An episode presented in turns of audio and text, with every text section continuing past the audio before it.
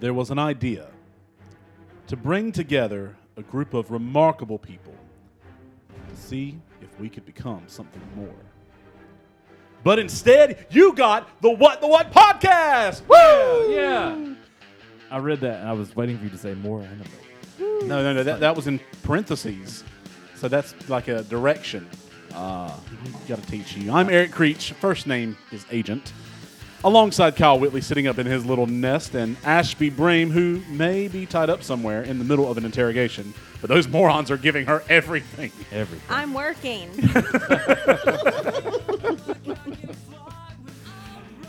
Oh, my goodness. Okay. What an intro. Oh in a world. Now for the real intro. Welcome to the What the What podcast, where we are exploring all things pop culture. Whether you're a demigod, a super soldier, a living legend who kind of lives up to the legend, a man with breathtaking anger management issues, or a couple of master assassins, please subscribe to us on Apple Podcasts, Stitcher, Spotify, or wherever you get your podcast. Of course, and rate and review us. 5 stars only, even though there are 6 main Avengers. Yes, there's 6 Avengers, but we can only go up to 5 stars. Right. That's how this works. Correct. That's numbers. But you could give us 6 5-star reviews. Yes, we would appreciate that. And you can say whatever you want to in those reviews, but 5 stars. That's a lot better. I was going to say do 2 reviews, 1 of 5 and 1 of 1, but that defeats the purpose. That really does defeat the purpose. Doesn't work well. Please also follow us on Facebook, YouTube, and Instagram at What the What Media. All one word. All one word. And find us on Twitter at WTW_media, which is only for What the What fans. Sure. Like, what is Eric trying to say here? I don't know. It's only for fans. Eric says all the words. All the words. Oh man. Okay. Deep breath. Try again. So please invite your friends to like, share, and subscribe. So they can become our friends. Yes, we could always use a little more friends. So we could. There's a whole song about that. Yes, there's a little help from our friends as well. Yes. Yes. This week we are excited, as if you're joining us on the Facebook Live or if you're watching us on YouTube, you can see waving at both cameras here because we have 2 cameras now. Especially Facebook Live, there's a giant Iron Man helmet just chilling, waiting. So we got all these awesome props. Man, this is heavier than I thought it was. Mm-hmm. Matt Starling. Let us borrow his Captain America shield. Let's pick it up a little higher. There you go. Oh, man, it's cool. It is really cool. Right? It's even got the straps and everything. I haven't looked at this yet. Don't get your dirty paws on it. I mean, look at all those cool things back there. You got your straps, your handles. I got to be careful. This came in the mail. This shield has everything. Everything. I'm going to ignore Hunter's comment. It has accessories. Also, he lent us Hulk action figure. I'm assuming, I don't know if it's his or if it's not his. I think it's Micah's. What if Micah's or Silas? We also have Mjolnir, yes, who is being lifted now by Ashby because she is worthy. Worthy, evidently. Yes. Oh, okay. Hunter's like, no, she's not. And then we've also got some Funko Pops here that Ricky has let us use for pretty much all of our Avengers themed podcasts. Mm-hmm. We have Black Widow, we have Iron Man, and we have his newest edition, Hawkeye, which I bought for him today. So. I thought about bringing Ric Flair in here. Because I wonder, what Ric Flair would do in the Avengers. He would drop an elbow on somebody. Can you just imagine, him putting, Thanos in the figure 4? I want to see him, cut a promo against Thanos. Yes. Look here, fat boy. Woo! I think we need to do that. In order to be the best, you got to beat the best, and I'm the best. Woo! Can we do that? Can we paint you purple and let you be Thanos? Why are you painting me purple? Because you don't have hair to, deal with paint getting in. I have no idea what you guys are talking about. I'm just saying. If you were Thanos and me as Ric Flair, it'd be pretty awesome. I'm just not a wrestling fan. Anyway. Thanks, Matt and Ricky, for letting us use your props for everything. It's awesome. Thank you so much. That's where we were going with that. Yes. So last week on this podcast, we discussed the legendary comedic duo, Kenan and Kel, and their exploits from our childhood, mostly their childhood, not mine. Because as we discussed last week, I was poor. On today's episode, we are diving deep. Deep dive! Not deep divers, so help me God, will stab you with a fork. I thought about this. When we have Chinese food. I thought about this. You hate that, but I don't see it as a continuation of your sentence. I think you're saying, we're going on a deep dive, and then we're going diving deep, and then it's just No, we are diving deep into the 2012 film. See, but we're not adding to your sentence. Right. We're shouting a whole other phrase. You're repeating deep. We're not. You're emphasizing that we're going deep. You think we're just continuing your sentence. But it's weird if we just say deep. No, it's not. It works for binge mode. I stole it from them. Well, yeah, it's very weird. I mean, they have like 400 episodes. They do it every episode. So, I mean. But we're not them. We're our own thing. We don't copy things from them. No, literally this whole script is copied from them. So. No wonder we can't pronounce it. Exactly. On today's episode, we are diving deep into the 2012 film, The Avengers. Deep. Here is your spoiler warning for today's episode. Let me repeat that again. Here is your spoiler warning for today's episode. All the spoilers. While The Avengers is our primary focus, we will be discussing any and all things related to the Marvel Cinematic Universe, including Marvel television shows like Agents of S.H.I.E.L.D. and Agent Carter, the tie-in comics, and any of the other 22 MCU films, taking the entire saga into account. So if you're not sure why Thor clarifies that Loki's adopted, be sure to check the movie out first before listening to the rest of this podcast. So, the old podcast. Doth mother knoweth you weareth her drapes? Let's get into the nearest Quinjet, fly to the helicarrier, and let's take off to the Battle of New York.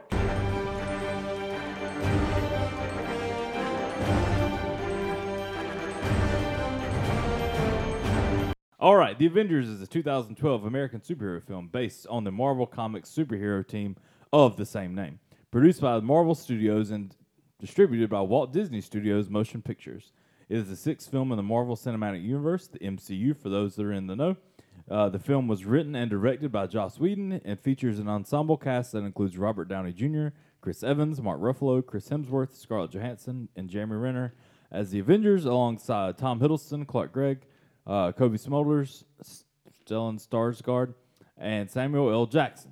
In the film, Nick Fury and the spy agency S.H.I.E.L.D. recruit Tony Stark, Steve Rogers, Bruce Banner, and Thor to form a team capable of stopping Thor's brother Loki from taking over the Earth.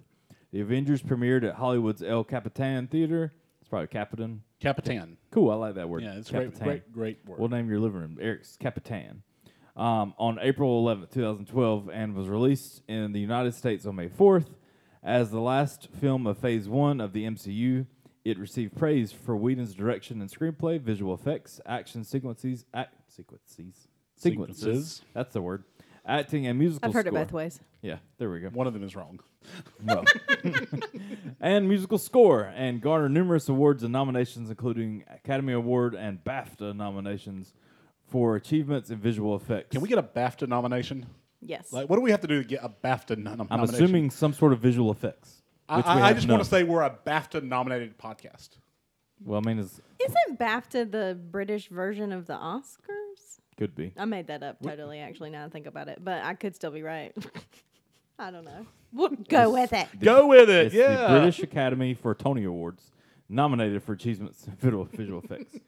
The film grossed over $1.5 billion worldwide. 78% right. Setting numerous box office records. That's all you need. And becoming the third highest grossing film of all time, as well as the highest grossing film of 2012. It is the first Marvel production to generate $1 billion in ticket sales to date. $1 billion. Pinkies up, ladies and gentlemen. To date, three direct sequels have been released. Avengers of Age of Ultron, Avengers Infinity War, and Avengers Endgame. Nice. Look at that. I only stuttered. You did amazing, sweetie. Fantastic job, brother. I tried so hard. I've been working on my words. Okay. The Avengers. That's what we call ourselves. Sort of like a team, Earth's mightiest heroes type thing. Yeah. Take us a while to get any traction. I'll give you that. This is the place to offer up a brief refresher on what actually happened in the Avengers 2012 film. So when you're ready. Do you have your clock ready? Eric, recap this movie in 143 seconds. All right, tell me when you're ready, and I will go. My clock ready. Like, where do I have my clock on my timer? And that would be two. Now I'm going to do stopwatch. That would be 2 minutes. Or you're just going to stopwatch. Okay. Yeah. Cool. Tell me when you're ready. 3, 2, 1. Go. Oh, you have to say go. Jesus. We'll start over. No, you've lost 9 seconds. Cool. Okay, so here's what happened. Go. Fury. Go. Fury, because that's what he likes to be called. and S.H.I.E.L.D. were playing around with the Tesseract, not yet an Infinity Stone, when Loki comes through a portal. He kills some guys, and he takes Dr. Sylvie, remember him from the Thor movie? And Clint Barton, a.k.a. Hawkeye, also from Thor, and he brainwashes them with this really cool scepter, also not yet an Infinity Stone, and he escapes with the Tesseract. Fury reactivates the Avengers Initiative, and he sends Agent Romanoff, a.k.a. Black Widow, because everyone needs a code name, to recruit not Edward Norton Hulk, Banner. Agent Coulson, a.k.a. Phil, recruits Tony Stark. Fury recruits Steve Rogers, a.k.a. Frozen Captain America, and off they search for Loki. They find him in Germany, attempt to take him back, and Thor, a.k.a. Thor, still manages to bring Loki in after a big fight between Cap, him, and Stark. The not-yet Avengers don't trust each other, which leads to infighting. Stark being nosy about S.H.I.E.L.D.'s plan with the Tesseract, and brainwashed Hawkeye blows at the flying helicarrier, triggering Ruffalo Banner to turn into Ruffalo Hulk, freeing Loki, who kills Agent Coulson, R.I.P., and then Loki escapes. Black Widow unbrainwashed Hawkeye by punching him in the face.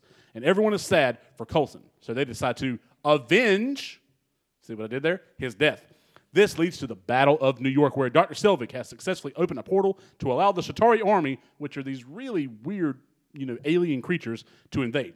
All the Avengers meet up, they suit up, and they start fighting together, and it's awesome! There's even a great movie poster moment. The World Security Council, full of shady people, decide to launch a nuke at New York, because why not? Black Widow discovers how to close a portal, and Iron Man sends the nuke into space. He almost dies from a lack of oxygen. Black Widow closes the portal, and Hulk catches him in the air, saving him. The Avengers corner Loki in another great movie poster moment. They send him and the Tesseract with Thor to Asgard, and the world is both happy about the Avengers and mad about the cleanup and devastation. And the World Security Council was mad they didn't get the nuke New York. But the Avengers get to enjoy shawarma at the very, very end. But wait, in another post-credit scene, it turns out Thanos, not yet Josh Brolin, was behind the attack. But who is Thanos? And why did he attack? We don't know yet. The end. Wow, you actually did it in under 143 seconds. I'm so impressed. Yay. Good job. That was with all the stuttering and a 10-second, Great job. Yay. There was words in there I could not have done regular time. Yes. I would have said all sorts of wrong things there. So let's jump into our general and specific thoughts. First question, which should be a given. Do you like this film?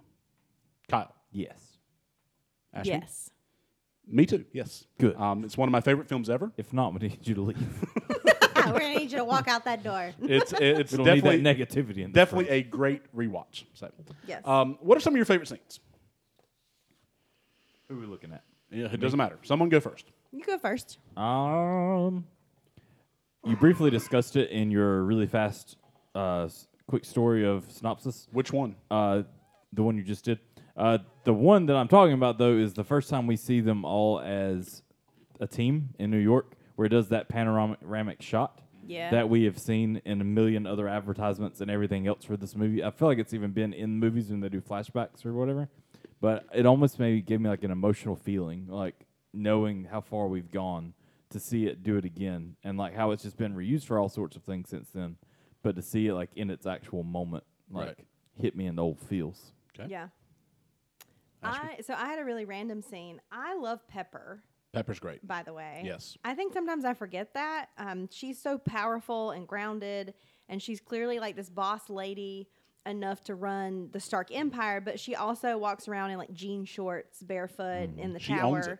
Mm-hmm. And I love every room she walks into. I love the scene between her and Tony when Coulson comes in, and she, even though she's clearly this like powerful professional, she remembers Coulson enough to ask about his current significant other. Mm-hmm. Like she clearly is one of Phil, she like a details type of lady. More on that in our fun facts. Yes, more on that in our fun facts. But anyway, I really like how she is the kind of partner that is intolerant of Tony's more problematic issues. Like she doesn't put up with his mess, but she's compassionate enough to understand that Tony at his core is someone who is actually really capable of love and worthy of receiving love. And I really love the playful banter between them and the honesty and the the love between them in that scene. Awesome. I put several different scenes. Notice that this week I didn't put what's your favorite scene, but what are some of your favorite scenes, because honestly, this movie could be like the answer. Like, I mean, this movie is really, really great, and there's so many good things. Scene. I really like Cap versus Thor versus Iron Man, where they're just kind of fighting for no reason, just kind of having a, I'm trying to think of the family-friendly way to say this. Brawl. Brawl? Yeah, like just like, you know, I'm better than you type of fight. A disagreement. Yeah, a disagreement. Physical one. You know, Iron Man jumps in with his, you know, does Mother know us? You wear her drapes, the Thor, and, you know, Cap's trying to, you know, like put the hammer down, and Thor's like, you want me to put the hammer down? I'm going to put the hammer and Iron Man's like, no, don't do that. Don't do that. He loves his hammer. And so, but I just love that scene, and Loki's just kind of smirking over there in the background, like, these idiots. So I love that scene. The Battle of New York in general is just a great scene. But the Iron Man speech to Loki about who the Avengers are prior. He's pouring himself a drink, you know, and he's just kind of explaining, hey, you managed to tick us all off, dude. I mean, so there's no, you know, way this ends well for you regardless. So, and just gives this great speech about who the Avengers are, you know, and how if, you know, you can't save the world, you know, they will avenge it. So those scenes were really, really great. Another one I like, too, is... Almost it foreshadows where Tony's been arrogant. I mean, most of the time, that's what he does. But towards the end, where he takes the nuclear bomb out into space, sacrificing himself, knowing, like, I'm probably not going to return from this. Especially as he's out there. He's not panicking, trying to get back. He's just accepting it at that point. And how that foreshadows what we come to know in Infinity War and everything else in Endgame. Well, so. Absolutely. I mean, that's a... You know, I think the words, you know, Captain America, which we'll reference later in our script... You know, he's like, you're not the guy to make the sacrifice play.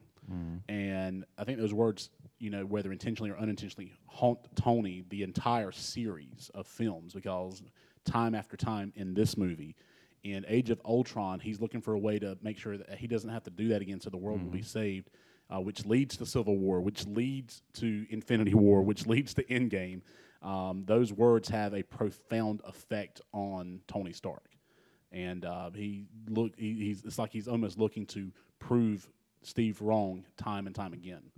So, yeah, I also had the Thor Iron Man Cap fight because I'm pretty sure that it's the first time we see the three of them fighting together, even though they're fighting one another. Right. And I think it's the last time until Endgame. Yes. Where it's just the three of them. And so I really liked the foreshadowing of already we're sort of starting to see in this scene maybe a little bit of how Mjolnir and the shield interact already, which That's is true. Really cool. Oh, absolutely. And it's also, you know, a nice little touch of, you know, their first meeting together, the three of them, they're divided.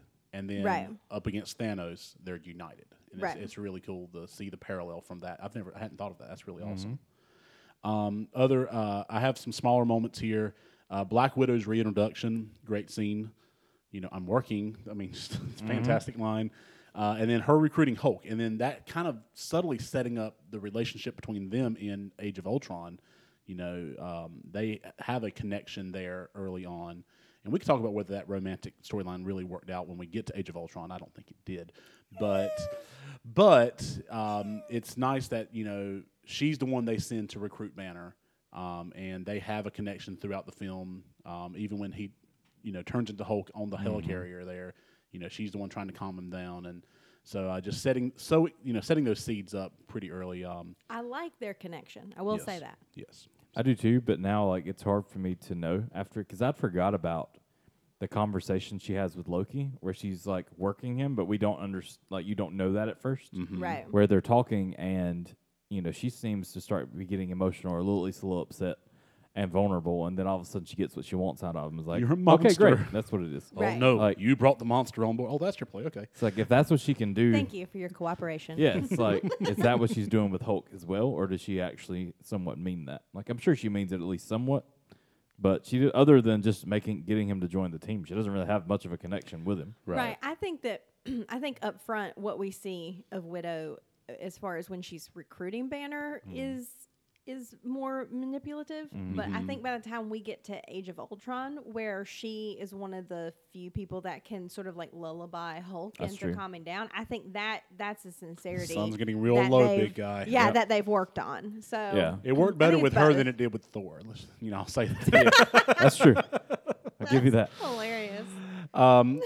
Any other favorite scenes y'all want to mention? No. Let's jump into favorite quotes, and I'll go ahead and give you. You know, I've got like 10 here that are, you know, not like your major quotes, because I sprinkled the major quotes throughout the script, which y'all feel free to use those as well. But I only have one, and it's a major one. But one of my favorites, Steve Rogers. When I went under, the world was at war. I wake up and they say we won. They didn't say what we lost. Mm-hmm. I just felt like it was a very underrated line. Hi, Mom.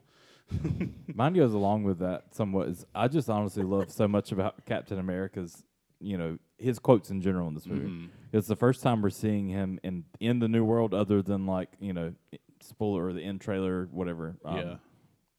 I don't know. In credit. Yes, in credit. I don't know why I couldn't do that. But it's the first time we're really seeing him interact in the real world. And so he's catching on to things, but there's a lot of times, you know, there's a lot of jokes or just movie references, and he's finally like, oh, I got that one. I got that reference. Flying monkeys, yes, I know that one. I know that one. And then the same way, too, where she talks about Thor coming down, and he's like, you know, it's like, there's only one God, man, and I'm pretty sure he doesn't dress like that. Like, that's one of my lines there. You know, I love his, you know, like, he's just now getting out of the ice, so he has no idea, like, really about, like, the Norse, you know, they're really aliens, but we refer to them as gods or whatever. Mm-hmm. And he's like, no, there's only one God. He doesn't dress like that. Yeah. I'm not really sure what he dresses like, but it's not like that, I'm sure. Mm-hmm. So.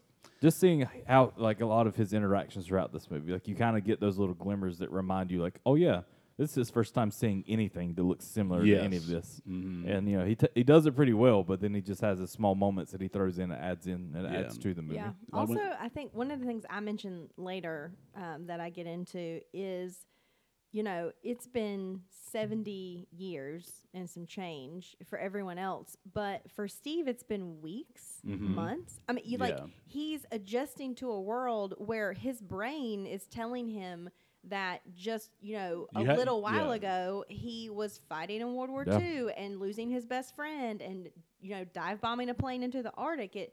Like, we're so removed from it because time has passed, but it hasn't for him. Mm-hmm. Yeah, it's like, literally, you took a long nap, you wake up, and, oh, it's 2012. I hadn't even thought about it that way. Yeah. Like, I knew, like, I don't know.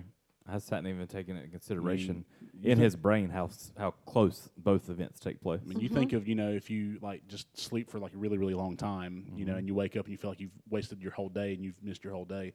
Not to bring this into, like, super serious moment, but, like, my brother, when he was in his coma from his motorcycle wreck 3 years ago, which we're coming up on the 3-year anniversary of that this week, you know, he was in a coma for 3 weeks, you know, and that's something he struggled with when he came out. You know, we had this conversation where he's like, you know, I lost 3 weeks of my life. I don't know where they're at. I can't remember them because I was out.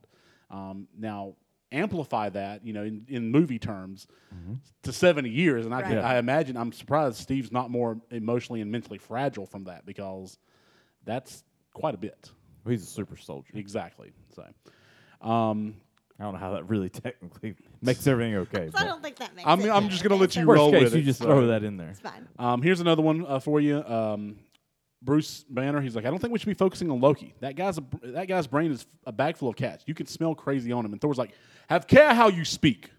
Loki's beyond reason, but he's of Asgard. He's my brother. And Black Widow's like, he killed 80 people in 2 days. Well, he's adopted. He walks it back real quick. He's like, well, hang on now. Let's not get crazy. I got more quotes, but I want to take it the whole time. I want to make sure you get your quote. Yeah, what do you have?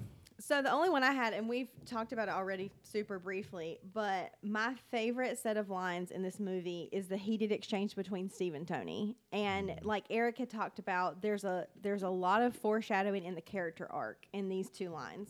So Steve says to Tony, you're not the guy to make the sacrifice play, lay down on the wire and let the other guy climb over you. And yet we know in the end that he does. And so then Tony says to Steve, you're a science experiment. Everything special about you came out of a bottle. And yet we know that Steve either is currently or grows to be worthy of wielding Mjolnir. Mm-hmm. So clearly there's more to him as a person than just the strength of Captain America. Absolutely. Mm-hmm. So I love this exchange because we know from the jump as viewers that it's not true and they're saying things in anger.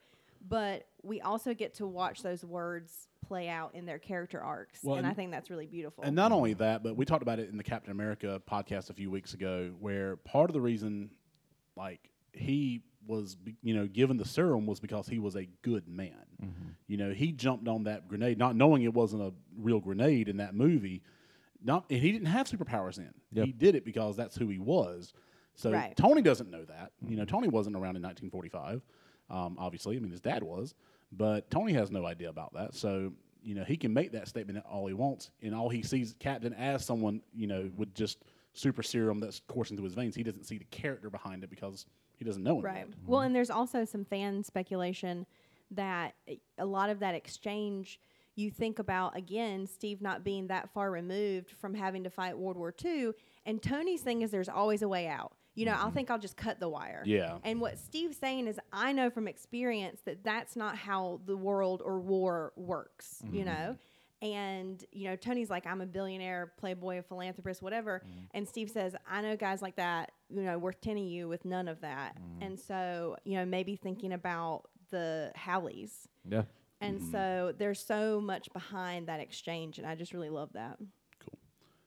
Cool. What else you got, Kyle, quote-wise? Let me see.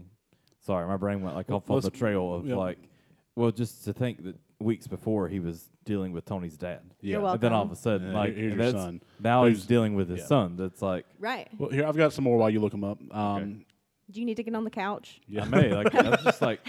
Leave it to me once again to bring the emotion. I can't wait till we. No, it's good. Like, it's not even like a sad thing, but it's just like knowing how arrogant his dad could be. Yeah. And still like a good guy or whatever, but then knowing, like, it puts your age almost a little in perspective. It's like, well, I'm dealing with his son now, but we're technically like around the same age or whatever. Right. So one of their first, this is another Steve and Tony, like, I guess, connection or moment. They're fighting Loki, or they're about to go fight Loki in very early in the movie. And Steve's like, Stark, we need a plan of attack. And he's like, I have a plan. Attack. You know, it just kind of really speaks to their, you know, their current characters at that moment. So one of my other favorite lines, and you may have it in the script somewhere, but they're in the plane and they've captured Loki for the first time, and all of a sudden it's lightning and thundering, and he's just like, you know what, you're afraid of a little bit of lightning? And he's like, well, I'm not very fond of what comes after. Like, right, exactly. Which is the perfect intro to bring Thor into that, because if you would have just had him show up, like, it wouldn't have been much. But I don't know, because I'd forgotten how Thor came into it. It's been so long since I've seen it. Right. So to see, like, that's the perfect way to bring him into this movie. So great job, Joss Whedon and all you other folks. Absolutely. Yeah. Loki. You know, he's threatening Tony with the scepter. How will your friends have time for me when they're so busy fighting you? And he attempts to use the scepter on Tony, and it clinks harmlessly on the arc reactor. He's like, this usually works. And Tony's like, well, performance issues. It's not uncommon. 1 out of 5. Just a little adult humor there for all the adults. Cap telling Bruce Banner, you know, right before they're about to start fighting, Dr. Banner, now might be a really good time for you to get angry. And Banner, that's my secret, Cap. I'm always angry. And then the last one I have here is another Hulk moment with Loki. Enough! You are, of all of you, beneath me. I am a god, you dull creature, and I will not be bullied by... And then he just gets slammed back and forth, and just one of the greatest scenes ever. And then Hulk's one line, beauty god. Yes. That's why I love Ragnarok, when they brought them back into, you know, the same area together for the first time. And Loki's like, no, I can't be here. Oh, my goodness. Any other quotes, everybody? No. All right. What worked the best? So I wasn't sure what you meant by this question, so I just wrote, I'd like to take this moment to say that this movie doesn't work without Colby Smuthers, and she needs to get credit for what she brings to Agent Hill. Yeah, definitely. That's what I put. That works for me. Yes. Mine was simple enough to say just the fact of how they interact together. Right. Because it's the first movie, at least in this type of genre, that we ever have seen individual character movies, and then finally a team-up movie. Right. Like, we've had the X-Men that was technically a team-up movie, but it was never individual. So this is the first time of seeing something like this, and for them to succeed with it. I remember even thinking back then, you know, you're talking about 6 characters together, you know, at least 6 main ones, versus you see a movie with 60 or more later, you know. Yep. And just to see how they are able to grow that and make that work and still give everybody proper screen time. Like, I don't know. It's just crazy to see the difference in how that goes. But I really just like how they allowed each character to kind of be themselves and do their role, and it didn't, I don't know. I think about Justice League, where in that movie there's so much of, well, hold on, we got to go over here for Wonder Woman now, and we got to go back over here for Batman. I like to give them giant things instead of letting them just work together and be in one big movie. So I put that this was basically the perfect team-up movie. That worked the best. Yeah. And while seeing the other 5 MCU films would enhance your knowledge of this, I'd say they were not required to watch this film. No. The film did a perfect job reintroducing every major character. I would agree with that. I felt like Mark Ruffalo, Hulk, and Bruce Banner was an upgrade over Edward Norton. That's just me. I agree with that now, though. I don't know. I feel like I wrote that somewhere, but yeah. I don't know where I wrote it at. But I know whenever we previously talked about the Hulk, I said I liked Edward Norton better because I would like to see what he could have done with it. Mm-hmm. But I'll be honest, whenever she meets up at the beginning and meets up with him, it's automatically like he's Hulk. Like it doesn't. Absolutely. Nothing in my brain like even switched to be like, oh, I wish what Edward Norton would have done here. It's like, no, you just you own this role now. Some other things I said worked the best. Let's see. Iron Man, Captain America rivalry scenes were sown early here. Yes. Hawkeye, Black Widow friendship was put on display early here. That, you know, relationship was really key to this and is going to be key in Age of Ultron, in Endgame, maybe even in the Black Widow movie. We don't know. SHIELD was not seen as a squeaky clean organization. You know, no, I noticed that. You know, it was interesting because I like going back and watching it, knowing what you know in the future. And I didn't think about it the first time around, but I'm like, there's so much ambiguity right here with like what SHIELD and Fury are already doing from the jump that you don't trust them. Something that's confirmed in Winter Soldier. I mean, it's just, and that's not something Fury necessarily had a hand in with Winter Soldier. Correct. But he's shady too. I mean, he's like Tony says, he's the spy. Right. I mean, his secrets have secrets. Correct. So. And then the last two things, Thor is his best when he has other Avengers to play off of. I felt like. Yeah, I mean, you look at Thor and Thor the Dark World, and, you know, it's not that great, but then you put him in Ragnarok with Bruce Banner. I mean, and I felt like he's at his best there. He's at his best in these movies. And then Clark Gregg as Phil Coulson was so good in this movie and his other appearances. Chef's kiss. That he got. There it is. There it is. You need to got. That's going to be one of our it was last week. I don't remember, but he got it. Somebody. Man. He was so good in this movie and his other appearances that he got a 7-season TV deal out of this. Yes. I mean, he is incredible in such a. I mean, it's a minor role, but it's so important to the Avengers, and then you know in Marvel television moving forward for Agents of S.H.I.E.L.D. You get to see more and more of that and how they reference what he did in these films, especially in the current season. Well, it wouldn't even have worked without him, though. They couldn't have done the TV. Well, they could have done something completely different. But the reason you even watch that is because the reason, you know, the relationship you start to grow to love about this guy in this show. And that's the reason I started watching Agents of S.H.I.E.L.D., but also, too, to see how even that show grows to later on end up what's happening on the show is affected where you literally watched it this week, went and saw, was it Winter Soldier? Yep. And then like over the weekend and then next week on TV, like it literally had an effect, like where it's tied in that way where it's never been done before, at least nothing I've ever watched. But anyway. Just to jump in because Ryan Bassesi, he said on Facebook Live, is that an N95 Iron Man helmet or the disposable one? It's N95. It's N95 for sure. Absolutely. And then he also said, which Avenger would go first in the NFL draft? Browns would probably draft Ant-Man. I mean, obviously, the Patriots would take Cap. Yes. Pats would take Captain America. The Browns, I don't think they're drafting Ant-Man. I think they're probably going to draft like Jasper Sitwell. You know? Oh, man. Wow. Yeah, there's a deep dive for you. So I'll be dissing Ryan Bassesi like that.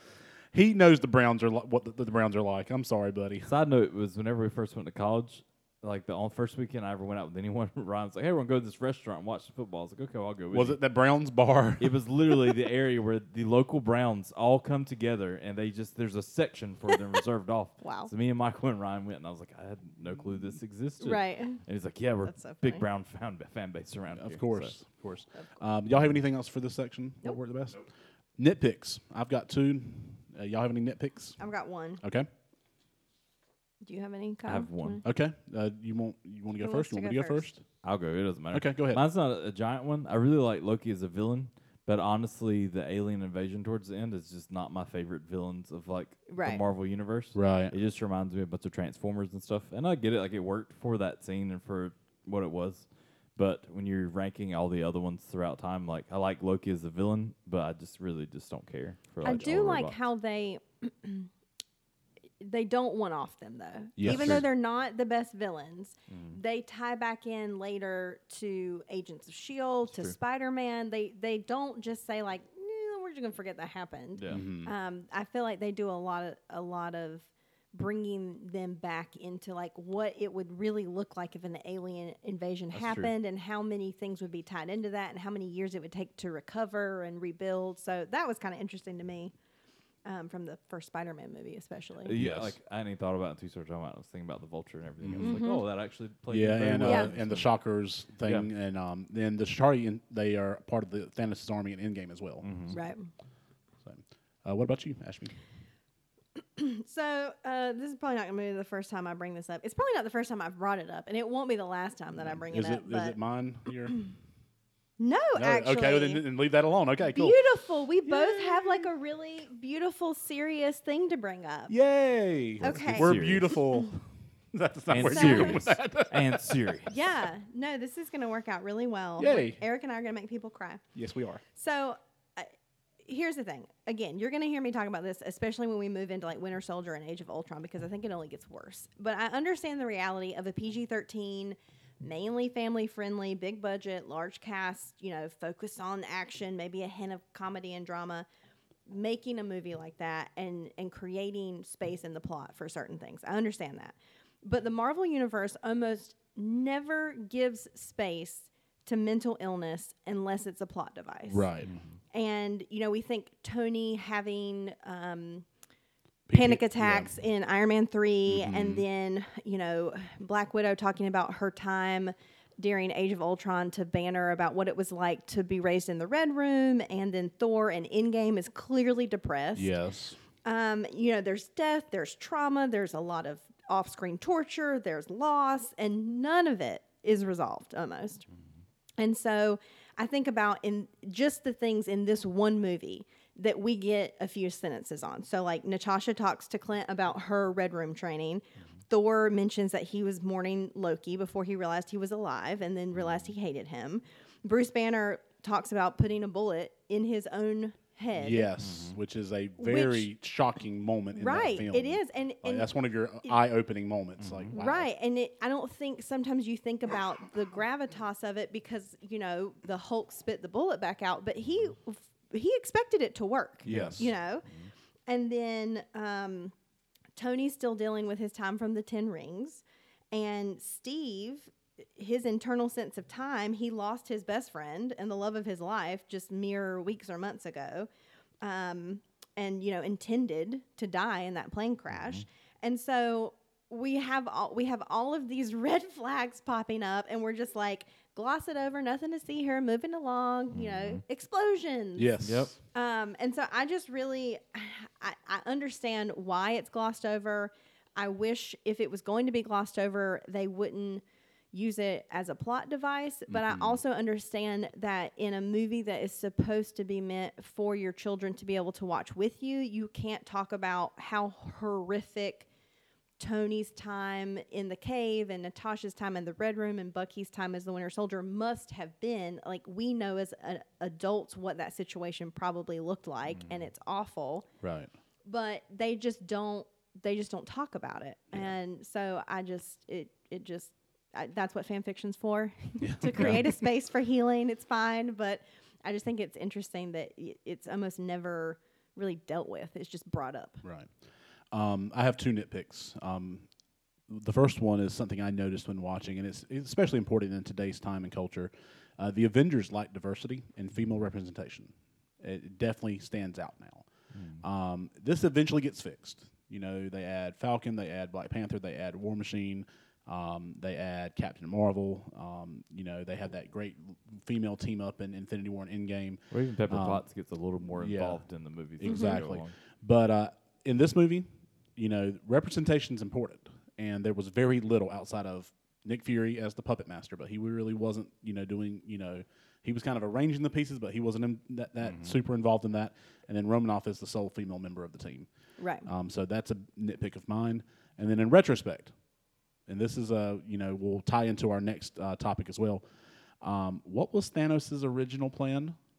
Like, he had the Mind Stone, and he gave it to Loki in a scepter to get the Tesseract, but then he had those, so he had 2 Infinity Stones, and then by the end of the film he had none. I mean, what was his plan there? I mean, was his plan just to destroy Earth so they don't interfere with any more Infinity Stones? Because that, I mean, you gotta backfired. Risk it to get the biscuit. I guess. But he had 2 biscuits, and then he had none. So, well, I mean, that's how the cookie crumbles. So you know, that's my one nitpick is Thanos' plan, I know they did their best job working with multiple directors and multiple producers and, you know, screenwriters and all this to tie in 23 films to date. But early on, there didn't seem to be that cohesive of a plan other than let's just shove in Thanos into this end credit scene for fan service, which...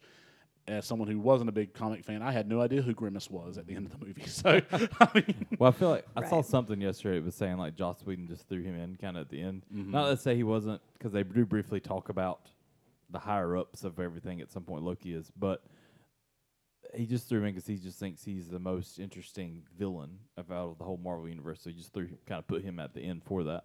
But I agree. Like, I didn't think in depth about it. I just kind of left it out there just to be like.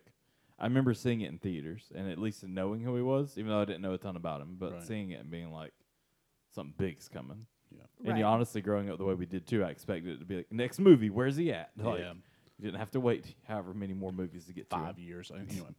Do y'all have any questions about this movie that have been left unanswered? I have 3. I didn't have any. Okay. Not to say I wanted you to bring them up. Like, that's a great question. I'll start with one then. Yeah. What happened to the other? He was the guy kind of narrating at the beginning, and he was kind of the one telling Thanos to attempt to take over the Earth is to court death. But then he doesn't show up in anything else. Whatever happened to him? Well, Death doesn't really show up either, does it? No, but, Death wasn't necessarily a character, but... In the comics, she was. She was in the comics, but not in the movies. But, he's the guy who gives Loki the scepter on behalf of Thanos, and... and he shows up in the end credit scene with Thanos, but he never really shows up beyond that unless he, does he show up in Guardians and gets killed? I don't know. I mean, so. And then... I can't remember. And then also, seriously, Thanos' plan? I mean, just... What's more? And then the last one I have is, did the Avengers ever discover that Coulson was alive? And I'm hoping there's some kind of closure on that in this current season of Agents of S.H.I.E.L.D. because... That was my question. Yeah. I was like, between the end of this movie and the beginning of Agents of S.H.I.E.L.D., I'm still unsure exactly how the bring Coulson back thing happened and how Fury did it and who knew about it exactly. And I can't remember if it was ever satisfactory... really explained. I really want to hint like Coulson to show up with that big gun he had in this movie in the end game scene with all the battle. Like I just wanted him to show up, and not knowing that it probably wouldn't tie in at all with the show. Yeah. But I just wanted him to show up. He just shows out of a portal by himself, and Tony's like, "Oh, there's Phil, my friend Phil." They talk about how they bring him back a little bit in Agents of S.H.I.E.L.D., but it's just. Like, do all the Avengers who are super sad he died still think he's dead? And it's like 10 years later? Yeah. Well, even still, like, because my first thought was, oh, he just escaped. But he didn't. Like, as far as he knew, he went, I'm not going to go in the big explanation of what all happens of Agents of S.H.I.E.L.D., but it's not like, for what they knew, he probably could have been dead at that point. Right. So it wasn't through what he went through to bring him back. But mine actually, a question I have now does tie in with that was, did Samuel Jackson grab those cards out of his locker and go find Coulson and like rub it in his blood? 100%. Yes, of course he did. Of course he did. Because like he comes in and he throws those cards down, and then she was like, they were in his locker. Like they just go grab them and like, hold on a second, give me that body back. I'm like, what's his combination again? Yeah. Fury would 100% do that. He threw them out there. I was like, wait a second. Hunter answers a question for me. He says, Ronan kills the other in Guardians of the Galaxy. Okay, so there you go. Thank you, Hunter. We have an answered question now. Mm-hmm. Yay. All right. Where does this movie fall in your ranking of MCU films or in just of the Avengers films in general? This was a really tough one for me. I originally ranked this like as my number 5 MCU film. That was before Endgame, before Spider-Man Far From Home. And I'm not sure where it would fall now if I were to... Because I originally ranked Infinity War ahead of it. But in terms of enjoyability... I think I enjoyed this one the most just because it was the most fun. Mm-hmm. But I'm really not sure, like... Well, it's also actually enjoyable to watch without a lot of, like, emotional baggage because it's before everything went to whatever in a handbasket. Yes. Mm-hmm. So way to stop yourself there. I thought you were going to go another direction. So I don't know. I mean... For me, I didn't have a specific number. I just put it top 10. Just because it's definitely top 10, yeah. I get bad with numbers because the next thing I'd put all 20 whatever in the top 10 and be like, oh, they're all top 10. It's like that's not how math works. I put one day I will rank all the Marvel movies, but that day is not this day, so I'll say top 10. Yeah, I was literally was like probably top 5. It's like well maybe it's not maybe.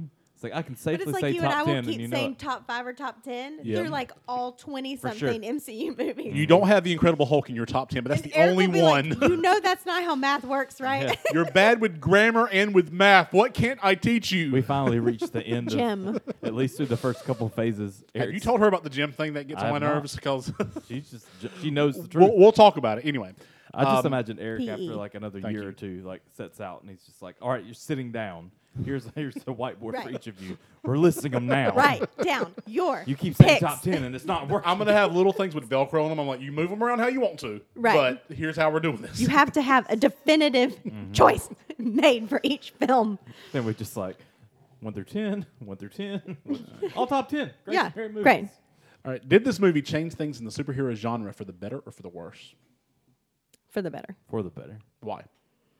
I think it paved the way for better versions of ensemble casts in this. Not that it was the first one. Right. Because it certainly wasn't the first ensemble, comic movie with a big cast and all that kind of stuff. But I think it made it set the bar for sure. And I think it made it more marketable and maybe a little bit more obtainable at the box office. So, we had the Fantastic Four and we had X-Men and they did well. But I think Avengers was the first movie where they were like, well, if we do it right, it could do better than well. Okay. Well, to see, and I mentioned it briefly earlier, but it goes right along with what you're saying, but to see Infinity War and Endgame and see that many of the characters, how we're still interested in that. We don't lose interest by, you've got at least 60 in one, but then by the end scene in Endgame where you've just got so many people you can't even distinguish the quantity of them. Right. But you're still all in and you want to know about what's going on. It's not how I am at the end of this movie where it's just a bunch of aliens kind of flying around. Like, you don't get lost in that. You literally, at that point, you want to know where everybody is and you're focused on that. Right. It makes me think that we just to see how DC came back with it now. They saw how Marvel did and how the success came with it. And instead of starting over the same way that Marvel did, they were like, okay, throw them all together. Let's get Justice League in within the first 3 movies or whatever. And, even Batman versus Superman, where it was cool entrance for Wonder Woman and everybody kind of to be there, they definitely did not succeed in a way that Marvel did. No. But I definitely think it opened it up to much better things because the same way, where we'll go back to new Marvel movies, and they still are able to hold their own. Like, whenever you go back to Winter Soldier, or the next Iron Man, or the next Thor, even though you're not a big fan of that one. But just how, and I'm not saying you, I don't remember a ton about it. But, I'm not. But it's still, how those movies happen, and we're still interested just as much then, and then we get excited to see how we're going to add these additional characters into it. And even just to think back then, if this wouldn't have succeeded, you probably wouldn't have seen Spider-Man in this universe. Yeah. Right. And just to even think back then, it was 2012. There's no way in our minds we're like, Spider-Man could be here someday. Or anything the Amazing Spider-Man 2 came out in 2014 or something? It's right around in there at least. So and then 2 years later, Spider-Man shows up in Civil War. Yeah. I mean, so it's crazy. And then just the other, we start off with this cast. We've talked about it before. I didn't really know a ton about Thor, or I didn't really know much about, even Iron Man or whatever. But then to go to where you've got Ant-Man now, and you've got the Guardians of the Galaxy, to the point that they've succeeded well enough that it's like, whatever you put out, I'm going to see it. Yeah. I don't know much about it, but it's okay. I know you'll let me know who they are. Yeah. Right. I'm going to talk about that when we get to Guardians, but Guardians was I went to see it opening day just because it was Marvel, not knowing. Same. And showed up and I had zero made expectations. Made my decision after that no matter what Marvel puts out, until they disappoint me, I'm going. Well, I was like, how are they going to make a tree great? I get it in a comic, you can make anything work, but this is a movie. How am I going to, Yeah, it blew it away the same way. From now on, any movie they put out, I will go see. So here's what I said. Did this movie change things in superhero genre for better or for worse? I said both. It is the blueprint for all superhero team-up movies, and it raised both expectations and the standard for both DC and any other shared universe and for themselves. But unfortunately, most shared universes didn't see anything past the money this movie made, and as a result, there is a lot of awful shared universes out there with some bad movies, and I am talking about the Justice League, but I'm also referring to Universal's attempt to their monster universe with The Mummy, that, with Tom Cruise, that you don't even know what we're talking about because it was so bad that they were going to like do King Kong and all this other thing. I'm sorry, do you mean Brendan Fraser? No, not Brendan Fraser. Sure? I mean Tom Cruise. Because that movie was legit. That movie was legit, right. But they remade it with Tom Cruise like 3 years ago as a vehicle to expand into a... wait a second, I'm having a recovered memory. Yes. I had that brief moment of being like, you remember whenever I talked about how Ashby went on a date and was telling me how to be... We went and saw The Mummy that night. The Brandon Fraser one. So that's how I remember all that. So when I say both, yes, it raised... Allison says hi, by the way. Oh, that's nice.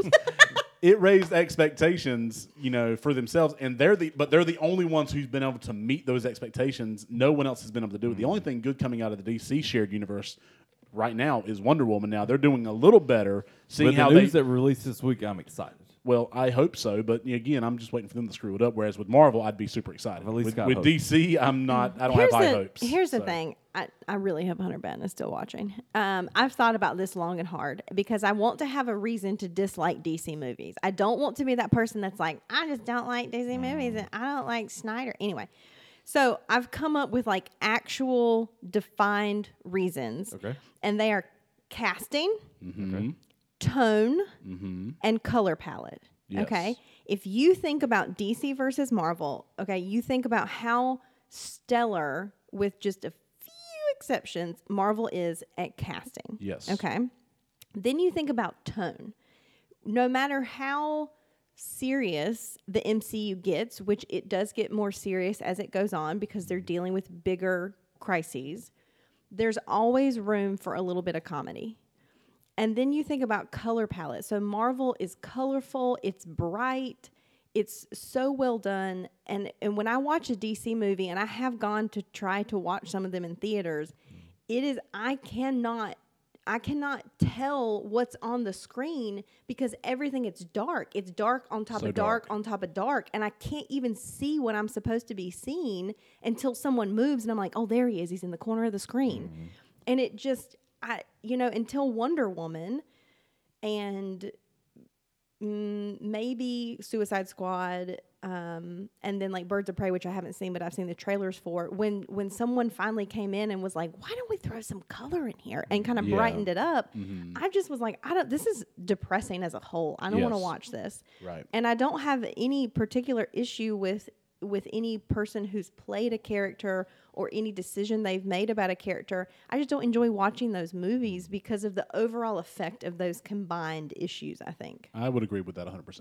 I think for me, the biggest part of it is the movies that they've put out recently, or like since they've revamped things, they've stuck to a darker tone to be a certain way, but they haven't made the movie suitable for that tone. Like, if you go back to, Christian Bale's Batman, everything's a darker tone and things are more dark in that, but the storyline plays right along with it. So it's like you're going to see that and it's okay and everything fits versus, even in a Batman world, that's what you see more of. Even I think back to like Joel Schumacher, who, RIP, rest in peace, has passed away. But to think about that, his were much more colorful and funny looking and everything. But that was the tone of the movie. Yes. Right. It was campy. Yeah. And to see it now, though, like any of the characters they've really put in other than Superman, which was a big complaint for a lot of people. Like, Superman is a big colorful character. Is more of the happier side of things. Like, give him a little bit more of that. Right. Like, how did you make him drab?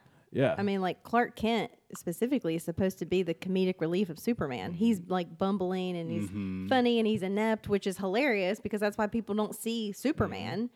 Because Clark is such the antithesis of that. Like, genius disguise. Yeah. Put on some glasses. Put on some glasses. It's like, oh, I don't see it. Well, the big thing, too, is the other characters that they've put in it yet. They haven't put in anybody. Like, the Flash is obviously more so of a funny character. Green Lantern's a funny guy. Like, they haven't put any of that in there. In the same way, though, with Birds of Prey, like, it's not a great, like, amazing movie, but it definitely, I felt like, it's at least a step in a better direction. Right. Yeah. Where, honestly, it was just, like, a female version of Deadpool. Honestly, it was more so, it was just Harley Quinn. It wasn't so much Birds of Prey at that point. Right. But either way, we'll get back to Marvel now. Awesome. So, for my random section, I also, I put random section, anything else you want to add, favorite theory, rabbit hole you went down. I also put in our question of the day on Facebook, what Avenger would you be and what Avenger would you say the rest of us are? So we can throw that in there as well. I don't have anything random, but I'm sure you do. I do. Just for you, Eric. Yay! Fannin. Yes, our favorite word. Fanon. I've taught you guys a new word. Mm-hmm. Fanon and zeitgeist. Cultural zeitgeist. Cultural zeitgeist. Yes. Give us some Fanon, Ashby. Okay. So, Avengers as family, Fanon, a thread. Avengers as family is one of my favorite shared Fanon headcanons. Where we don't like to think about all the bad, awful things to come after this movie, it's always 2012, and the Avengers all live at the newly renovated Avengers Tower. They each have their own floor. More of that in my fun facts.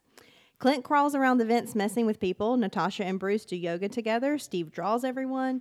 Tony insists on movie nights as team building. Coulson is still alive and is the official team handler and liaison to S.H.I.E.L.D. Pepper is the team mom and deals with all their PR crisis issues.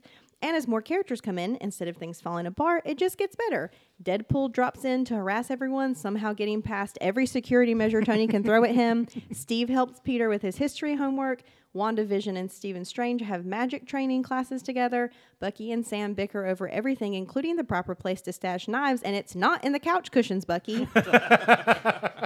Thor loves Pop-Tarts, and Bruce is the only one that can manage to cook anything for everyone until Bucky comes along. There's a lot less takeout after that. I like that. Mm-hmm. That is awesome. I want to see that in animated form, like just as that's a sitcom. That's totally where my brain went. Yep. I would love to see that. You know, have a great little snazzy little theme song. You know, like the Full House. You know, everywhere you look. There's my song of the week. Ouch. Yes. Is that on a knife again? Yes. Oh, yes. You stinker! I can't. Shout out to Amanda for helping me put that together. Nice. She says that there's the new animated version of the Avengers on Disney Plus. And I forget what it's called. I'll have to look. But they've sort of revamped a specific storyline for the Avengers in this new animated show on Disney Plus. And she says it's a lot more like that, where it's like Avengers assemble and they're all together and working as a team constantly. And she says it's a lot more like we're all friends and we fight together. Yeah. So it came out was like Earth Avengers, Earth's Mightiest Heroes. Yeah, I don't know if that's the one or if it's newer than that. Possibly, I have to look. I don't know. Do you have anything random here, Kyle? No, do y'all want to share which Avenger you would be and which one you think we are? You said we have to stick to the main six, though, right? If you'd like to. That's what I'm doing. So okay. Because honestly, I think I'm like Fat Thor from like... Okay. I was about to say, Kyle's definitely Thor. I wasn't going to say Fat Thor, just Thor. I'm just calling like it is. Big beard. I have Kyle as Thor as well. Yes. Nice. And Eric is Bruce Banner. I see that. Okay. Yeah. That's not bad. What about you? Literally, you don't turn green, but Coach Creech's voice is literally Bruce. But I like you are... I have reasons for this, actually. Mm-hmm. I've thought about it. Because, so, like, Kyle is like Thor because he has, like, the best heart, and he always has, like, the best intentions. And sometimes you come in, and you're like, okay, guys, let's do this. Mm-hmm. And then, you know, but then, like, sometimes you'll knock a mic, and you're like, sorry, guys, it's my bad. Yeah. Sometimes I insult Eric, and I don't mean to, but I say this. Yeah. And then Eric's like Bruce Banner because, like, you're smart and you're intentional and you want to be a team player, but you also will only participate if it's you, if you think it's your idea that you're there. I love that. So what about you? Who are you? Like, just shut that off. Yeah. Like, who are you? Stop talking about me. This isn't about me. I'll give my answers in a second, but what about you? I just imagine Eric who do I think I am? Yeah, who do you think you are? I'm Maria Hill. Okay, fair enough. Fair enough. Kyle, who do you think Ashby is? I don't know, because I don't, like, she's not technically an Avenger. Like, I get it. Like, she's part of the cast, so I could see that. That's true. I disagree. So here's what I had. I look at the three of us as the big three Avengers, you know. Okay. I'm Steve Rogers, aren't I? No. Okay. Kyle, you're Thor. You're fun-loving, epic beard, great one-liners. Okay, Ashby, you're Iron Man. That's right. You're supremely intelligent. I can be a jerk.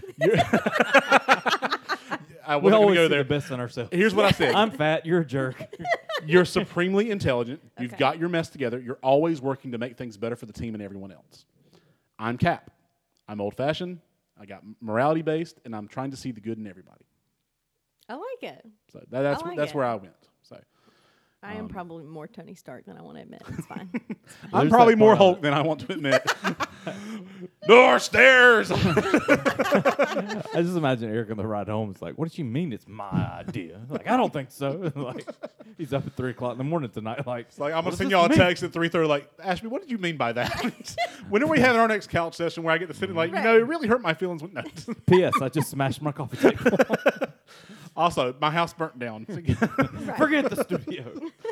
All right, my last question before we get to the next section. What's your what the what moment? This is a new section. The moment where you geeked out the most. Kyle? I put this down because honestly I didn't necessarily geek out, but it was a realization this time through that I haven't noticed before, and that is how good Loki is at fighting. Like, he just whoops Captain America, like, the first time they're fighting. Oh, and it's not because he's a god and has powers. Like, it's just literally his ability. Hand-to-hand combat, and I know we saw some of that in Thor, you know, but I don't know. It just caught me off guard this time, seeing him actually fighting. And he wasn't just using a bunch of powers or using godly-type things or his staff. It was literally just straight-up fighting Captain America. And we've seen how great Captain America is with fighting and all the skills he has. And to see Loki just step up in the first scene and pretty much... If it wasn't for Iron Man to show up and do everything else, like, Cap would have lost that fight. Yeah. So. I just remembered what my other favorite quote was. Uh-oh. Oh, man. Because let's fit it in. Because we were talking about Loki and Cap fighting. And if you remember that they're in Germany when that's happening, and Loki tells everyone to kneel, and that guy stands up and says, I will never kneel to men like you. And Loki's like, there are no men like me. And he says, there are always men like you. Yeah. And I was almost started tearing up watching chills. That. It's like, yeah, goosebumps there.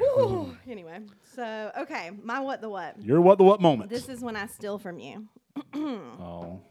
I had a brand new what the what moment rewatching this movie as I realized something for the first time, and the brand new implications given certain MCU plots as they've evolved since 2012. Daniel Sousa, a live, thriving, time-traveling, and somehow a New York City beat cop in 2012. Yes. It's possible. It thanks is. To the current and last season of Agents of S.H.I.E.L.D. and some fortuitous casting. Nice. So this is where I give an extra spoiler warning for the very recent, like, latest literally episode, aired latest last season, night. Yes, of Agents of S.H.I.E.L.D. Sorry, Kyle. It's Kyle. Okay. I watched Titans last night. It was lots of fun. Yeah. We're on Marvel, Kyle. Just so you know, it was dark. Don't make me Hulk out. Just in case you were questioning, it was dark. So. I'm shocked. Yeah, exactly. So many people know that there are a lot of bit actors and maybe not so bit actors that play more than one role in the MCU, but almost no one but hardcore fans ever really notices this, except that because I'm coming off of the most recent episode of Agents of S.H.I.E.L.D. where they bring back Daniel Sousa from Agent Carter. I noticed this time around watching Avengers that a certain cop in a certain scene looked very familiar. And it turns out that the guy who plays Daniel Sousa was cast as a cop with no lines beside a cop who Steve Rogers has a conversation with during the Battle of Manhattan about moving civilians and setting up a perimeter. A mere casting blip that only hardened Marvel fans really caught. However, given the most recent episodes of Agents of S.H.I.E.L.D., we now know that just a few years after the end of Agent Carter, Daniel Sousa was fated to be the first agent of S.H.I.E.L.D. killed in the line of duty, which by historical record, he did, in fact, do, except we now know instead that his death was faked and he was spirited away through time by the current Agents of S.H.I.E.L.D., and I like to think that after his time's shenanigans somehow landed him permanently in New York City in the 2010s, he had to make a life for himself as a member of the NYPD. And that's the reason he didn't have any lines in the movie, is because his character is supposed to be properly speechless that he's talking to Captain America. Yes. Because the cop's just standing there, just staring at Steve. And I like to think it's because Daniel Sousa's like, oh, man, that's Captain America. Don't say anything. Don't say anything. Act cool. And see, I'm of the, you know, I wrote this in one of my fun facts here, which I'm cool with because I had a billion of them. I'm also of the opinion that if we're looking at full MCU canon, Cap goes back in time to spend it with Peggy Carter. Sousa had a romantic relationship with Peggy Carter in season 2 of Agent Carter. Right. But it didn't work out, as we find out in this season of Agents of S.H.I.E.L.D. Right. And I'm thinking, you know, they end up, we don't know yet. We don't know how it's going to play out, but I'm thinking they're going to end up in 2012 and he's going to be a beat cop. And the whole time he's standing there, he's like, there's the guy who stole my girl. That's right. But he totally sees what she saw in him. Oh, well, that definitely. So, he's not blind. Exactly. My what the what moment was Captain America giving out instructions where everyone looks to him as a leader finally. And it even starts like, call it out, Cap. And he gives out specific battle plans for how to take on this army of aliens that Cap has no experience dealing with, and it ends with Hulk smash. Right. You know, so. But I also really love the Battle of New York because I think for time reasons, they really glossed over the time he spent with the Howling Commandos as a montage that didn't have a lot of lines. Right. So here you get to see part of Steve Rogers canonically is his strategic mind. Yes. And so you finally get to see that play out on screen, which I think is great. I think so too. Absolutely. I concur. You're missing the points. There's no throne. There's no version of this where you come out on top.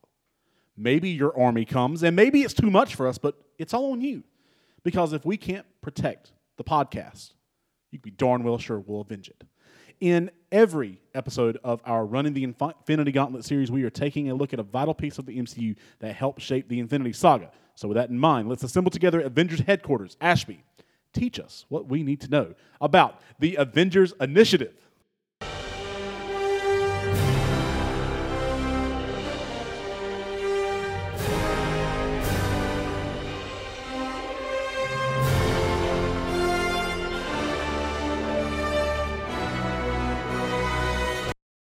I forgot this was my part. Oh. I was like, oh, I'm going to sit back. And what's happening here? This is you. What's this big intro for? Oh, okay. In the MCU, the Avengers Initiative is an idea created by Nick Fury to assemble a team of heroes with extraordinary ability to fight the battles that humanity is unable to fight on their own.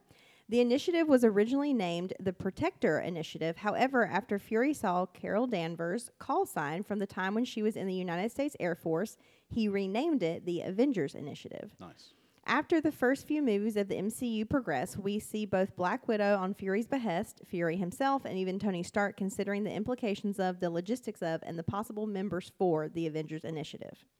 Not to be confused with Avengers The Initiative, which was a comic book series from Marvel written by Dan Slott and Christos Gage, with artwork initially by Stefano Caselli, Steve Uri, and Harvey...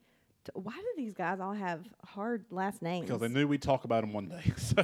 Something. Anyway, it ran from 2007 to 2010 as an ongoing series that dealt with the aftermath of the Civil War storyline. It was canceled after number 35 and was replaced by Avengers Academy, which I feel is a more accurate description after reading just the barest hint of a summary. I get the feeling this is sort of like Avengers if the Avengers were put into the framework of the X-Men, where there are staff and students, training and classes, and drama. So much drama. All the drama. That's what I got from it. For sure. Great job. Good job. Great information. Awesome. And we know that the Avengers end up growing beyond the current members. And right. And Captain America wasn't even an original. Exactly. He wasn't, which is kind of crazy to think about. But he is the, you know, I kind of look at him as like at the Cyclops of the team. Like he's the leader. Yep. But, you know, in the movies, Cyclops isn't looked as, it's Wolverine. I mean, you know. Right. Anyway. Wolverine says. Right. Yeah. Big man with a mic and some headphones. Take that away. What are you? Genius, billionaire. You had it right the first time. Billionaire, playboy philanthropist. I know guys with none of that worth 10 of you. I've seen the footage. The only thing you really podcast for is yourself. You're not the guy to make the sacrifice play, to lay down on a wire and let the other guy crawl over you. I think I'd just cut the wire. Always way out. You know, you may not be a threat, but you'd better stop pretending that you're a podcaster. A podcaster like you? You're a lab experiment, Creech. Everything special about you came out of a bottle. Put the headphones on. Grab the mic. Let's go a few rounds. And while we're at it, let's slip on the Infinity Gauntlet. Yes, all that set up for this section here. And let's take a look at, not 6 this time, because this is the Avengers. We're going to supersize everything. 9 of our favorite observations and insights from the Avengers. 3 fun facts per person. Kyle, you get to go first.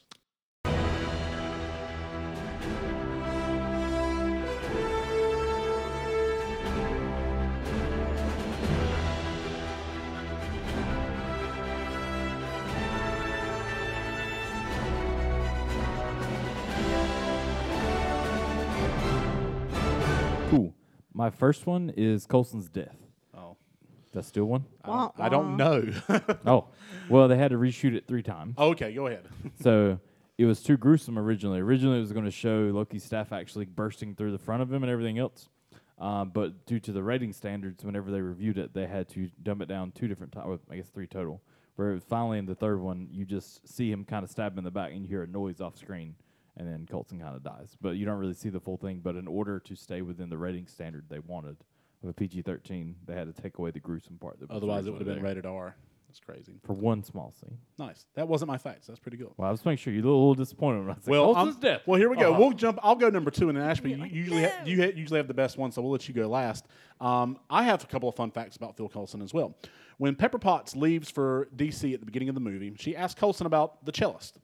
Stark mentions her later in the movie after Coulson's death. Well, spoilers, again, for Agents of S.H.I.E.L.D. here, and there will be a lot of that in my fun facts today. Coulson survives. After spending some time in Tahiti, it's a magical place, Coulson leads a team of S.H.I.E.L.D. agents, and after the fall of S.H.I.E.L.D. and the rise of Hydra in The Winter Soldier, more on that in a moment, there is an episode involving Coulson's love interest, the cellist, known as Audrey Nathan, and played by Amy Acker, moved to Oregon and was devastated by the news of Coulson's death. She was being stalked by a superpowered individual named Marcus Daniels, who shows up in Captain Marvel, we think, and the S.H.I.E.L.D. team gets involved to save her and capture Daniels. Coulson never revealed to her that he was alive, although while she was knocked out, he tends to her, leaving before she wakes up. So, nice little tie-in there. Mm-hmm. Crazy. Number three. Crazy time. So, I have two really solid ones. And then for my third one, I was like, well, I want to do something weird because that's what they'll expect. Yes. But I kind of ran out of weird for this particular movie. What about implicit? Given the time I had. What about crazy? So, and I didn't want to get explicit. So family show. I got weird instead of explicit. So there's this amazing website that I'm going to forget the URL from. But it's basically a PhD student used her, powers for good and put together this website that is basically fandom by the numbers. And so you can look up numbers on how much fan art and fan fiction and stories there are for particular fandoms overall and then down to the specific book or TV show or movie. So I thought it would be fun to look up, since I had talked about one of the favorite sort of headcanons for the fandom is to write stories about, nothing hurts and everything's beautiful and everyone's a family and everyone's friends. And so I looked at how many fics are written about Marvel-owned media, period. And by my calculation, on just one particular fan site, there are 427,947 stories. Good grief. And just about Avenger-specific movies, there are roughly over 176,000. Wow. So people love writing a lot of fan fiction. We had a lot to catch up on. Yeah. Yeah. You might want to put Agents of S.H.I.E.L.D. on hold for a while, Kyle. We got 100,000 things to read. There's a lot of stuff I need to catch up on. All right, yeah. Kyle, number four. Robert Downey Jr. improvised his Galactica line in the movie. His Galaga.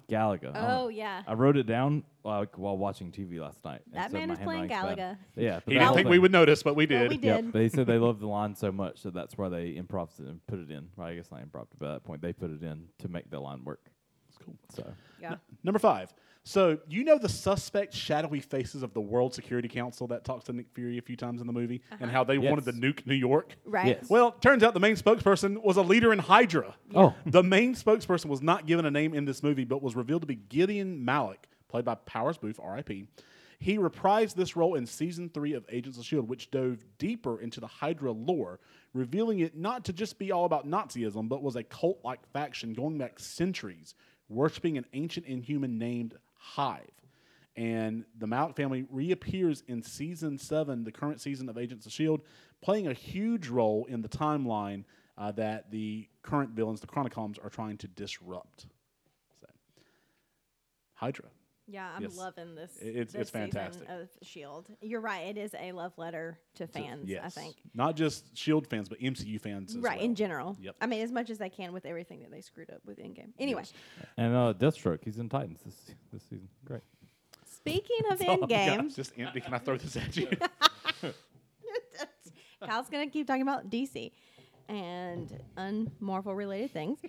And I'm going to talk a little bit, spoiler alert, again about, I think this is the first time I've seen this movie. This is probably the first time I'm going back and watching any of the MCU movies post-Endgame, and it all just, reads differently. Yes, it does. So I'm watching the Battle of Manhattan unfold, and I'm thinking, okay, well, if we now account for Endgame, what does 2012 look like post-Endgame? Things have obviously gone foobar in this timeline.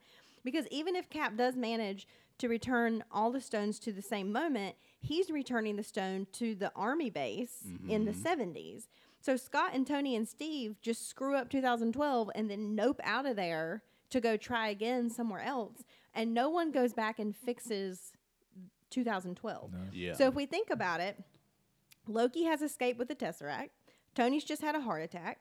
Thanos is no longer a threat because he's been killed in every single iteration. Yes. Okay. So at least we've got that out of the way. But Steve knows Bucky's alive, and there's a bunch of Hydra agents in an elevator that think Captain America is one of them. Yes. And this is what the Ancient One would call a branch off, where it doesn't affect any of the true timeline future, but there's a branch off now in 2012 where things have gone pear-shaped. Yes. And I just really love thinking about that. Yes. It's a trout in the milk. Yes. Yes. She'll get that reference, you won't. That's okay. Yeah. Number 7, Kyle. This one's another one of the random things, but the giant A that you see as part of what was, I guess, Avengers Tower was originally Stark Tower. Robert Downey Jr. has that now. Oh, cool. That giant A. Of course he does. Of course he does. Giant A for giant A. But turns out that A is 30 feet tall. So oh, wow. I don't know what you do with a letter that tall. You leave it outside your house, apparently. You show her off. Be like, look what I got. It's just leaning up on the wall. Yes. Like, it's load-bearing. Mm-hmm. Cool. Number 8. Treehouse, probably. Number 8. I really like how for this movie, I didn't go to my usual like Google fun facts about the Avengers. I literally found things and connected them myself, which was kind of cool. So, I have several last minute Easter eggs here. I didn't want to leave any of them out. So here we go, lightning round style. A funny quirk. We talked about this in our text messaging this week. When Coulson attempts to contact Stark at the beginning of the film, Stark answers, "This is the life model decoy of Tony Stark." Yeah. Life model decoys, or LMDs, would go on to play a huge role in season 4 of Agents of S.H.I.E.L.D., being one of the main arcs of that season, and would come back again to play in season 7. Still playing a big arc in it. Here's a couple of Bruce Banner Easter eggs as well. In his initial meeting with Natasha Romanoff, she mentions the Tesseract, and he asks, well, what do they want me to do with it? Swallow it? It's funny he should mention that, since Goose, the lovable not-cat from Captain Marvel, does that exact thing, throwing it up in a post-credit scene on Fury's desk. And then my last Easter egg, another Bruce Banner moment. Tony Stark mentions to Banner that the amount of gamma radiation that he took in should have killed him, and Banner says something to the effect that, well, he should be grateful that it saved him. What did it save him for? And Stark says, I guess we'll find out. And find out we did. Not only did Banner saved Stark in this movie, but in Avengers Endgame, Bruce Banner, in his Professor Hulk form, decides that he is the one who can safely use the Infinity Stones to snap everyone back into existence, noting that the radiation coming from the stones was mostly gamma and that he was built for this. So that's awesome. I didn't put that together. Yep. No, like I knew like it. The gamma worked, but like, I love it. Yeah. It's great. Yep. And I also love, well, you talk a lot about character arcs, and I think we don't talk enough about Bruce. I think a lot of people were turned off by the Professor Hulk situation because it was just so sudden because of the 5-year time jump.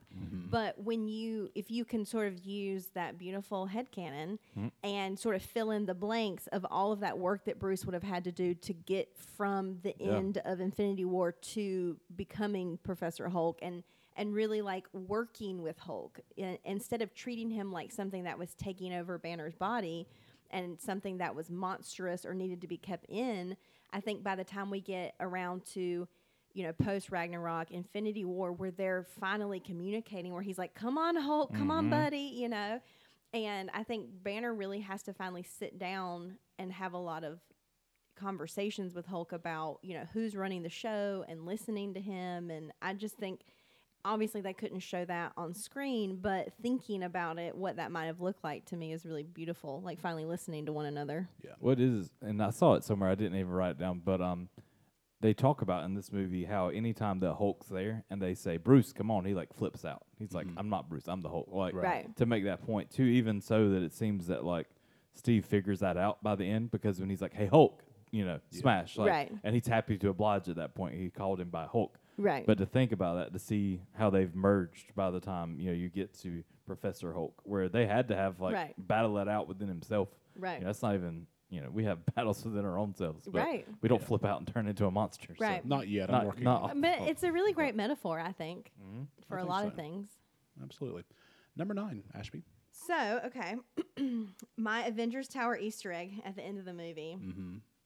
You'll notice at the end of the movie, Pepper and Tony are working on turning Stark Tower, the ruins of Stark Tower, into what will eventually become Avengers Tower. Mm-hmm. And if you look at the pad Tony rolls out and sort of flicks out these files, yes. Each of those files have a symbol on them that relate to each member of the Avengers. Mm-hmm. So when Tony opens up the plans, you can see that he's designing a floor, or at least a space, for each Avenger in the tower. We can assume that this is to give them somewhere to live when they all need to be together for avenging, or maybe even as a permanent place if they so choose. Though it is unclear in Age of Ultron if anyone is in fact living at the tower full time, thanks to the online Marvel fan wiki, I have a very quick math estimation of this plan of Tony's. If we assume that in true Stark extravagance, Tony allocated one entire floor for each Avenger, as he and Pepper seem to have a floor, and we also assume, based on some anecdotal evidence, that the Stark Tower is roughly the size of the New York MetLife building. Mm-hmm. Then we can extrapolate a rough calculation of about 5,000 square feet of living space per floor. That's a pretty nice pad, right? Pretty nice pad, especially in New York. Yes. Yes. So then let's say, very conservatively, the office space rent in Manhattan is around $35 per square foot in the year 2012. That means that it costs Stark, or Stark Industries, about $175,000 per Avenger per year for him to offer that. Pocket change. Yeah. It's pocket change. Yeah. He's like, just take it out of my pocket there. That's right, yeah. Just check. Jump change. Here you go. Out of my pocket. Here's some stacks for you. Making it rain. Making it rain. That's all I have. All right. And you've got the next segment. Okay. I recognize that the council has made a decision. I can't wait to see how this turns out. But given that's a... Why would you do this to me when I already know that someday I'm going to mess up and do the unthinkable? To be fair, it was originally Kyle's line, and he told me to change it to you, so... I was saying this other one, but it's fine. You're good. I'm just going to... Okay. Reverse slowly. I recognize that the council has made a decision, but given that it's a stupid decision, I've elected to ignore it. But let's not ignore those who took the time to comment on our social media this week. Here are our social media shout-outs. Very nice. Nice. We need like a segue song for social media. Or like we should I'm going to try to put some music in between each segment this week. So if you're listening to the podcast, you might have already heard that music. On the YouTube, you won't hear music. I'm sorry. I heard Kevin Smith has like a shout-out. Yeah. When we can't steal that. Shout-out! Yeah, we can't steal that. No. But we could. Either way, we put two different questions out this week. So I've got a response for two different categories. One's more so just kind of a movie review, what you thought of the movie. And then, as Eric mentioned earlier, we did put it out there as if you were going to choose to be an Avenger out of kind of what we have before us, which one would you be, or want to be anyway? So we're going to go with the movie review first. Chris Rhodes said, I really enjoyed this movie because we finally got to see a team-up of all the characters we've come to love in the MCU. But my favorite part was the introduction of Bruce Banner, and like I said before, I really like Mark Ruffalo as Bruce. Also, I love the beginning of the bantering and competition between Hulk and Thor. And one more thing, I like how Hulk humbled Loki by smashing him. Yes. How do you spell or say your friend Manda's last name? Gaddis. Manda Gaddis. I love this film. I'd seen all the lead-up movies, but it wasn't until Avengers that I really found myself becoming a fan. Then I went all in, buying the merch, reading the fic, reading the comics, something I didn't really do, even though I loved superheroes. I'm impressed with what Marvel has achieved with the franchise. Not to say the movies are perfect, still waiting on them to get Hawkeye right, whatever. My favorite bit has to be Cap giving orders and then ignoring him until he kicks an alien's butt. Also, I now get random cravings for shawarma. Nice. Yeah, she helped me with one of my sections, and she was also the friend I talked about a while ago that was mad that they didn't make Hawkeye deaf. Mm. Very nice. Very nice. I commented back and forth with her a little bit today, but just I'm excited. Hopefully, actually, finally, with the show they're going to put on Disney Plus, give him like what he deserves. Yes. And even especially going to his daughter taking over the role. Right, with Kate, yeah. Yep. So, Hunter Batten said, big fan of the exchange between Tony and Loki. Afraid of a little lightning? No, but I'm not too fond of what comes after. Instagram reviews, we go over to Greenheart31, which is Tim Hutchinson. Says, I like the standalone films, but I feel like the MCU really hits its stride with Avengers. So many great characters, but it feels like they're at their best when they're all together. William Wright 180 says, this movie shows us that Marvel wasn't doing it for money. They were doing it for entertainment, but the money's great too. I was going to say, William, I love you, but money. They did this for the money. But it worked. But it worked. I haven't looked into it. This will be a math thing for when we get down the road. But like how much it cost or how much each actor made in like say Infinity War or Endgame. When you brought that many actors into a movie, yeah, how much it costs to pay the actors just or actors. Yeah, like how much did they profit off of this after they paid everybody? Well, for sure. Yeah. Like it's not even just that, but just to see, you know, in times previous, you wouldn't put that many people together. We're gonna put you on that project. Okay, good. I got tons of time to look that up. Yes. Now, switching over to which character would you be? This one was actually pretty popular. If you hear a bunch of noise, Ricky's just flipping out in his house. He's hulking out. Maybe he's hulking. He's the Hulk in this ensemble. He was outside spraying Roundup earlier, and he's Roundup rays instead of Gamma rays. Anyway, which character would you be? Kevin Savigny said, Professor Hulk for me. I like the brains and brawn combination. Nick Putnam said, Hawkeye. I like the characters in comics that have no superpowers but are still awesome people. Batman, Hawkeye. Like Batman. Yeah, yes. Batman, Hawkeye, Green Arrow, Black Widow, etc. I can't let it go. Yep. I also commented about I love Nightwing. The camera here. I love Nightwing. Well, I have two. He also loved Nightwing as well. Omar says, I choose the guy with the star, Omar. Pick that bad boy up. Yep. That's right. This is for you, Omar. Good choice, Omar. She's like, Ashby, bring that over for dinner. She's like, can I get one of those shields? You know what to get her for Christmas now. Yeah. Exactly. Really, there you go. Oh my gosh, she would die. Michael Asher said, used to be Spidey and Stark, even though their picture isn't posted. But he said, I'm going Doctor Strange nowadays. Bobby Bryant said, Hulk for sure. That's my secret crap. I'm always angry. Greatest line in the franchise, hands down. If you know Bobby Bryant, him and his mom each year, and I don't remember if it's the Academy Awards or the Oscars, but they do it up big where he wears a tuxedo. His mom's in an evening gown, and they write out their choices. Amazing. Like they do their whole choices. Right there. That's right. Yeah. They'll sit down and have champagne and celebrate if who picked. So cool. It's getting better. All right. Nice. So I told him, I was like, I can't disagree with you because of your hardcoreness. So Alex Birch says probably Thor because of always Norse mythology, and he's a beast. Ronald Johnson said Iron Man. Buddy Sauls says Cap, pretty well-rounded character, and even though he's not overpowered like some of the rest, he makes do and always has his teammates' best interests in mind. Joy Woods Wright said Captain America. He's my favorite. I love the values of the 1940s in a guy attempting to be modern. He is a well-rounded character and believes in simple, wholesome American values. She also said Hulk, I can smash. Will McLam said I can do this. Well, he just put, I can do this all day. He put the GIF. Nice. Kelly Buckner said all-time favorite is Tony Stark, Iron Man, because even with his status as a genius, billionaire, playboy, philanthropist, his character remains most flawed and the most human. Let me jump over to Instagram.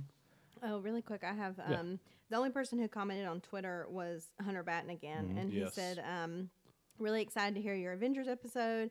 Seriously, though, Marvel Studios' The Avengers was a pretty mind-blowing experience at the time. It was like having all your toys together, fighting bad guys each other. Joss Whedon, did a really good job with the tone and comedy while keeping the stakes fairly realistic and grounded. It's a super fun in-theater experience and one of the most rewatchable MCU movies, just behind Guardians of the Galaxy. And then he's decided he wants to be on a Guardians of the Galaxy episode, which we'll make it work. Absolutely. We'll have the technology. That's the goal. Make it so. We'll have to have the studio ready by Guardians of the Galaxy. By October. Okay. So that gives you a couple months. There we go. Hunter will be on. We'll bring him in, even if he has to wear a mask. Or his nose. Yep. Either way. Back to Instagram, James RN29 said Captain America. RJ Jeffcoat said, for me, it's a tie between Thor and Black Widow. Thor, because he, out of this group, has the best of superpowers. I mean, he's freaking God. He also has hair. I miss hair because RJ's bald. Don't we all? He said Black Widow just because I'd stare at myself in the mirror all day. And he said, hashtag Holy Johansson Batman. The Real Matt 85 said, I'd go with Hawkeye. He's got a farm and land out in the middle of nowhere, plus a wife and kids and a bow. It's pretty sweet with the infinite amount of arrows at his fingertips. Plus, he turns into an assassin ninja if you make him mad enough. And Lunchbox, I Unbox YouTube said Spider-Man. Oh, nice. So nice. Cool. Thank you all for joining in on that. We appreciate it. Yeah. Definitely. Awesome. It was awesome this week. Raise the mizzenmast, jib the topsails. That man is playing Galaga. He thought we wouldn't notice, but we did. This is a new way of presenting an old category. For every MCU episode, we could do this all day. We are going to assemble our thoughts and award the Infinity Gauntlet to whoever we thought won the movie. So for this section, I'd like everyone to make a case for their selection for who won the movie. Just a brief argument for your nominee. When we've all had a chance, we need at least two of us to agree, and if we have three separate nominees, it's up to us to convince someone else to switch their vote. Who would like to go first? Mine will be the simplest, so I'll let y'all argue it out. But I think Loki makes the movie. Okay. I like how he came in, and honestly, just even look his skin tone between the previous movie to now is so much darker that I'm just convinced he's a bad guy as soon as he walks in. But honestly, without his humor, without everything else going on, you don't have a lot of the other things happening. You don't have Thor coming in because they didn't go find Thor. Thor showed up because you had his brother. Mm-hmm. The same way that you get to see a lot of the character traits and people in general with Hulk, Black Widow, is their conversations and things they have with him. I don't know. That's who first came to mind. There was a lot of, honestly, I wanted to say Coulson. I wanted to say Black Widow. I wanted to say some of the people that weren't as obvious. But Loki's the one that just kept coming back to mind. So that's who I stuck with. Ashby? Nick Fury. Oh. Mm. Why? Well, I mean, I think in terms of like who, so I think about who won, who, not who, like I get what Kyle's saying about like who won the movie as far as like who was the pivotal role. But I think from a plot perspective, who walked away from the end of the movie with more than what they had at the beginning. And you could say like all the Avengers because they won the battle. But if you think about it, Fury is the chess master. You know, he's the one putting all the pieces together. And he takes a lot of gambles in this movie. And he risks a lot of things in order to get a bigger payout. I mean, he multiple times risks his own people. I mean, he shoots at Hawkeye. And so I think that he takes a lot of calculated risks in this movie with defying basically his bosses, with putting a lot of his pieces in jeopardy. I mean, you send Natasha after Bruce. Does that work out? You know, you put Steve and Tony together. Is that going to blow up in your face? You put Banner on a helicarrier. That could go wrong. And you know, Fury, you say his secrets have secrets, but his contingency plans also have contingency plans. And so I think by the end of the movie, he's achieved exactly what he set out to achieve. And that's proving the Avengers Initiative works. And it's cementing his place in S.H.I.E.L.D. as the director in front of the council. And so I think for the definition of winning, specific to this movie, without knowing some of the things that we now know in the future, like the fact that he has no idea that he's really working for Hydra, I think he won the movie. That's a fantastic argument. It is. Yeah. I mean, it's going to be hard to top that, so I'm not going to try. Iron Man won the movie. Tony Stark won the movie. He balled his way to the top. I mean, I look at character growth and not knowing, obviously, the future, but I know the future. I mean, he didn't, but I see the future because I've seen all the movies beyond that at this point. You know, I go back to that conversation with him and Cap. You know, you're not the guy to make the sacrifice play. And over again, he is the guy for this team to make the sacrifice play, and it starts here. You know, I don't think the other movies work if he doesn't have that conversation and he goes about proving it, starting here and beyond. So, I mean, in terms of just, I don't know, I feel like he was the guy who this movie meant the most to, and that's kind of where, you know, like I said, the other characters, Cap's great, love Hulk, Thor, all that, but the Avengers arc is Tony Stark's arc. So that's why I say he wins this movie. So we have three disagreements here. It's between y'all two. Loki doesn't win. So Kyle. So you get to be the deciding vote. Be the deciding vote, and I'm okay if you pick her, but you know, don't pick her. Wow. Wow. Okay. Well, the thing is, wouldn't be great. You know, it wouldn't be great if we didn't have some kind of, you know. That's true. This is great that we all disagree. Yeah, I mean, if we all agreed on everything, so Kyle. Well, the thing is, the way Ashby put it makes a lot more sense. Not even just. Are you saying I make no sense? No. Yes. But the way that I took it. Well, at least you're worthy. So. I keep picking up a thought that you might kill you. I'm just going to put a hole in Ricky's wall. Hey, Ricky, hey, Scooby. I don't say it as one's right and one's wrong, but there's just two ways to look at it. Like, who wins the technical movie? Like, who's the star that kind of shines out through the movie and you learn a lot from? But then there's who's also, when you say who wins the movie, it's who got their way and who got everything. So I'm not getting my way here. I know you're not going to let me put a split. Just be like, you both win. Because no, you got to pick somebody. Ways. So go ahead and pick Samuel L. Jackson here. That's tough. I don't know. Because honestly, I don't. He really doesn't want to disappoint either one of us. That's the thing. Well, there's part of me though that just like I love the way that Samuel L. Jackson comes out of nowhere. The same way I was hoping to just talk about Coulson or somebody, just like you don't expect. But at the same time, like Iron Man's one of my least favorite characters. So having, well, not necessarily Iron Man, but just Tony Stark grows on me throughout the rest of everything. Right. So, but for me, he's not doesn't come to mind at all as a standout one. For me, but you make such a great explanation, and it makes me think about when he sacrificed himself going out through in space, where he pretty much is ready just to be there forever if that's what happens. Mm-hmm. This is riveting stuff here. I know this is man. I'm going with Fury. All right, that's the type of person I would want to have chosen, other than Loki.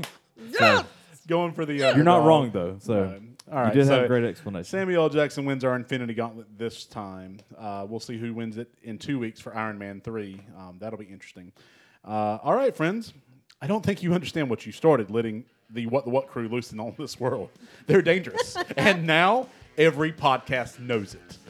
A big thank you to Ricky Lyles and Tim Hutchinson for all their contributions to today's episode. We hope you enjoyed this discussion as much as we did, and that you're as pumped for the rest of this journey into the MCU films as we are.